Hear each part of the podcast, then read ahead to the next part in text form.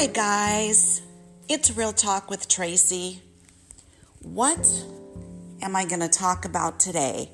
I am going to talk about something that is very personal, it's scary. I'm going to be very honest and vulnerable, and I'm going to open myself up to whoever listens to this. It's the kind of thing that most people will not talk about because there's a lot of shame involved and people don't want to admit their insecurities or their downfalls. Or when it comes to mental illness, they don't want to admit they have any issues. So, where do we begin? As a kid, I had a lot of anxiety I remember having like a little magic lamp in my room, one of those that looked like a genie would come out if you rub it. And I remember I would think to myself, okay, I have three seconds. I have to touch the lamp and then I have to get in bed within those three seconds because if not, something really bad is going to happen. Why did I think that? Probably because I've always had OCD and I didn't even really realize it. So in 1994, when there was the big earthquake in California, the Northridge earthquake, it shook me to the core. It shook me so hard that I had a huge, heavy duty onset of OCD. And with the onset of OCD came suicidal thinking and suicidal thoughts suicidal ideations, um, really planning how I was going to do it. The reason why I wanted to do it was because my mind was becoming my enemy and I was not allowed to relax. I was not allowed to have peace of mind. I was not allowed to have any quiet. I remember walking my Portuguese water dog when we had a townhome. I remember walking down the street in Saugus with my Portuguese water dog, and I remember talking to myself because I wanted the thinking to stop, the constant worrying, the constant hamster on that little, you know, on that little thing that they, you know, jog on, the little wheel, round and around and around and around and around my wheel could not stop and I was freaking miserable. Um, I remember talking to myself walking down the street as I was walking my dog, and I thought to myself, oh my God, homeless people do this. You see crazy people on the street and they're talking to themselves. So I was I was really in trouble, guys. Um, at one point, my husband and I started sleeping separately because I had a job as a sales manager where I had to drive all over the place. And I needed a good night's sleep, and we both snored. So I was sleeping in a separate room from him. I had the bigger bedroom, which was really nice of him to give me the bigger bedroom. And he had this gym lifting equipment it was like this tower. What is it? Like the Tower of Power or something. But it's this equipment where I couldn't do it, but you know, he, he would work out a lot. He would grab these two handles up there and he would do pull ups. And it was really high and really tall and really sturdy. And I remember laying in bed just contemplating how I was going to hang myself on this thing. Um, and you know, why why was I having these thoughts? Because I was in a huge amount of emotional distress. I was in a huge amount of emotional pain. I finally went and saw a psychiatrist, which I thought was only for weak people, only losers, only weak people see psychiatrists, people that have mental illnesses. But guess what? Guys, that was me. Holy shit. So I go in and I have had now the same psychiatrist for over 25 years. I went on Prozac, and I got to tell you, I was hanging by ah, my fingernails, literally on a cliff. There were so many times I really came close. And even after Prozac, guys, a lot of suicidal thoughts. I remember working for a very, if I say the name, you'll know who it is. I won't say the name, but a very well known skincare company and I was under an enormous amount of pressure. I had about a $7 million territory, and I had one sales rep who went out on medical stress leave. Hey, that should have been a clue. I want to work here. So I had a huge territory. I had to work with reps every day and oversee them. I also had to work her territory, which was a little bit of a rough territory in Lancaster, California and Palmdale. And I had to answer probably 50 to 60 to 70 emails every day when I would get home. I was constantly bombarded with work. I was drowning. And I thought many times just about, you know, driving off an overpass. You know, those bridges you go over and you think, wow, you know, if somebody's tire were to blow, and they drove off of here, my God, they would probably kill themselves. I thought about driving into a wall because I thought it would be better to kill myself than to fail. And I was under so much incredible stress at that job that I thought my death would be better than being a failure. So, what happened? Luckily, I talked myself out of it and I wound up having a nervous breakdown. I had a nervous breakdown. I was working with a new rep who just left the banking industry to work for me because she thought I was so amazing and the company was so amazing. And I remember my little bitchy Napoleon boss, he called me in the morning and he was constantly always pushing on me and micromanaging me. And he was saying, you know, if you don't get it together, if she doesn't make her numbers, you know, granted, I was making my numbers, guys. I was making my numbers. I was working through every fucking weekend and making my numbers. And I remember going to one of the CEOs of the company and saying, you know, I feel like I'm breathing with a plastic bag over my head. Um, I'm working every weekend. And he pretty much told me, you know, you're a manager. You know, that's that's what we do. And I'm thinking, yeah, but you're a CEO getting paid two or three hundred thousand dollars a year. I'm not making that kind of money. And I have to have a good night's sleep every night. I have to drive really far um it was it was really hard and I finally just had a breakdown. And you know, this was after I already had my first bouts with OCD. This was after I was still on Prozac. I was traveling a lot.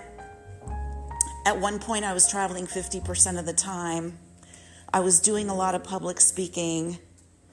All eyes were on me to be terrific and wonderful. And I'll tell you, I fooled a lot of people for a long time. I remember when I was working for an international beauty company, I remember having to go to San Diego from the San Fernando Valley, which is like two and a half hours at least. I had to get up in front of 80 people. I had to give a two hour class on hair color. And I had to be funny and charming and wonderful and, you know, do the whole tap dance. Da da da da. Here I am. Everybody thinks I'm so amazing. Everybody thinks I'm so strong that I got my shit together. And all I want to do, guys, is drive off a bridge or take a handful of sleeping pills. So, just to make the pain stop. just to make an enormous amount of emotional pain stop. And as I'm recording this, you guys, I've had a beautiful day. I saw a friend. I went and had a consultation on a dental implant I'm going to get. Um, I talked to my husband on the phone. I am not in that place right now, guys. I am happy and hopeful, and I don't feel that way right now. But I was also diagnosed, besides OCD and depression, with bipolar 2. And that means I could get really incredibly happy, like Superwoman, like I come up with ideas and I think I'm gonna fricking conquer the world. You know, I have these incredible ideas, and some of them are really incredible, they truly are. But I blow it up in my mind like it's just gonna be, oh my God, amazing. And then I will crash down and I will have feelings of utter hopelessness where I feel that I'm just a shell. A shell of a person who I used to be when I was working. Even when I was working, winning all the sales awards, guys, I always kicked myself in the ass. Oh, I'd be getting the award and standing in front of everybody, and they would be giving me a trip to, you know, Italy or wherever we were going that year. And I'd be winning all these awards, and I would say to myself, fuck, if they only knew that I went home that day early, I could have made one more sale. Oh, if they only knew, I'm a loser. So,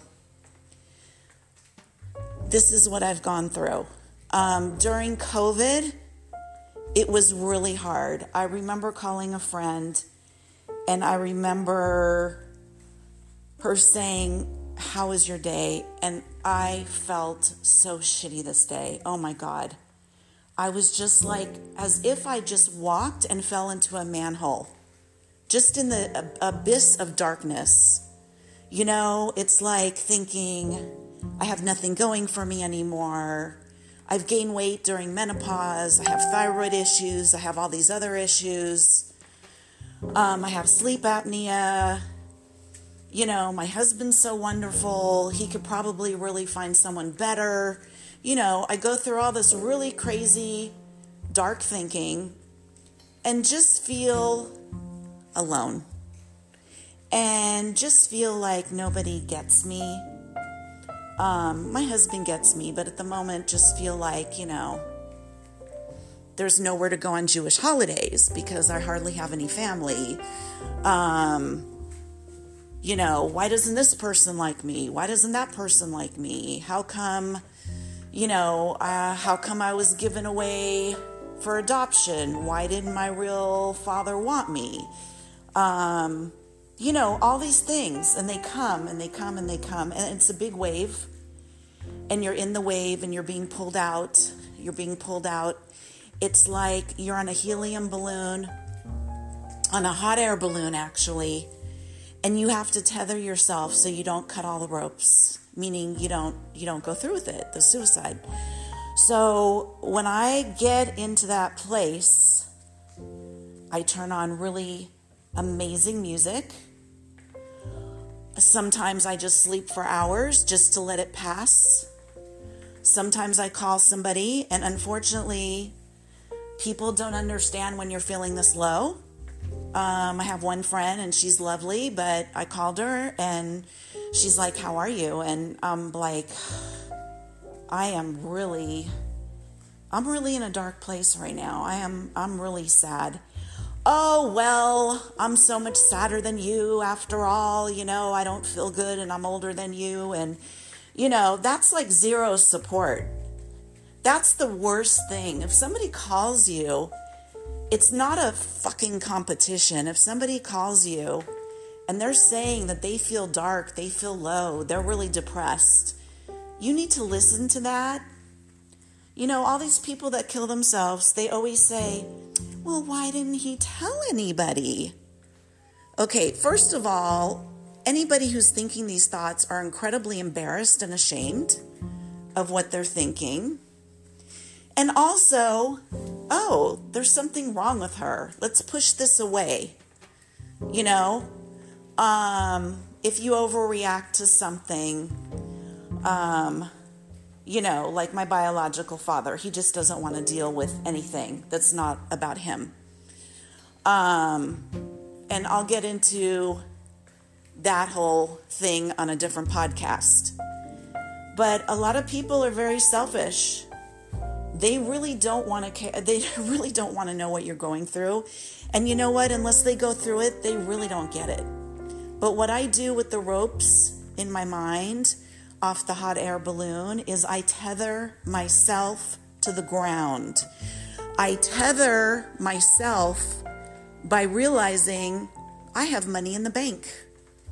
I have busted my ass all these years to have a savings, a retirement, and damn it, I'm going to spend that money and I'm going to travel and hopefully have a good rest of my life. I don't want to die and give all my hard earned dollars to somebody. Oh, well, I'd give it to my husband, but you know what I'm saying? There's a lot of joy there because of all the money that we've put away. So that's one tether. Another thing is my dogs and my husband, I know, would be absolutely devastated if I did that. So I tether myself until I can get past the horrible feelings. And it's really like being caught in a wave. You're trying so desperately to get out of being under, of being suffocated, of feeling terrible. And you're trying, trying, trying to overcome these enormous feelings of hopelessness, of emptiness, of pain. And when you get out of that, and like for me, if I sit down for a good meal, I'm like, oh shit. Thank God I didn't kill myself because this chicken marsala is like rocking. This is like, this vegetable pizza is amazing. But it's a mental illness, guys. I want this podcast to help anybody who's listening to me. If you are having these feelings, you call the suicide hotline number and talk to somebody. Have I called the number a couple times in my life? Yes, I have. I've called the number. And you know, I still have these suicidal thinking sometimes. And what I do, it's almost just like a bad person, like one of those cartoons where you have good and bad on your shoulder. Like you have the angel, you got the devil. I just tell myself, right now I'm feeling like shit. But I know this feeling will pass because it always does. I have money to spend. I want to go back to Europe. I want to go to Thailand. I want to go to the see the elephants in Thailand. All the things that I want to do, I remind myself. I listen to great music. Go get a massage. Go for a walk. Go join a meetup group on meetup.com of people that you have similar interests with. Reach out to God. Um, I would say go back to church, but right now, you know, we can't go to these public places yet. But you guys, life, oh my God, it's so precious. Every moment is so precious. And I'm looking at a picture of Christ right now on my wall. And as a white Jewish Christian woman, I just want to say thank God that I have the belief I do in God and in Christ. Thank God that when these waves have pulled me out, and it's been hundreds of times. How many times have I thought about ending it? Oh my gosh. Hundreds. Hundreds of times. And I pull those tethers to make sure that the hot air balloon doesn't go away. Because once you do it, there's no turning back. You have to really, really, really, really be 100% sure. So, I am doing this podcast for all the people out there that are afraid to share this with other people. They're afraid to talk about this with other people. They're afraid they're alone and they're the only ones that have these feelings. You're not. And if you were to meet me in person or know me from the jobs I've had, you would look at me and say, wow, she is the most confident person. She would never think about killing herself. She is, you know, bright and cute and, you know, whatever, whatever. Um, you know, she's won a lot of sales contests and she's lived this great life and she does charity and she gives to other people and she has a kind heart. This isn't the kind of people that, that kill themselves, uh, but it is.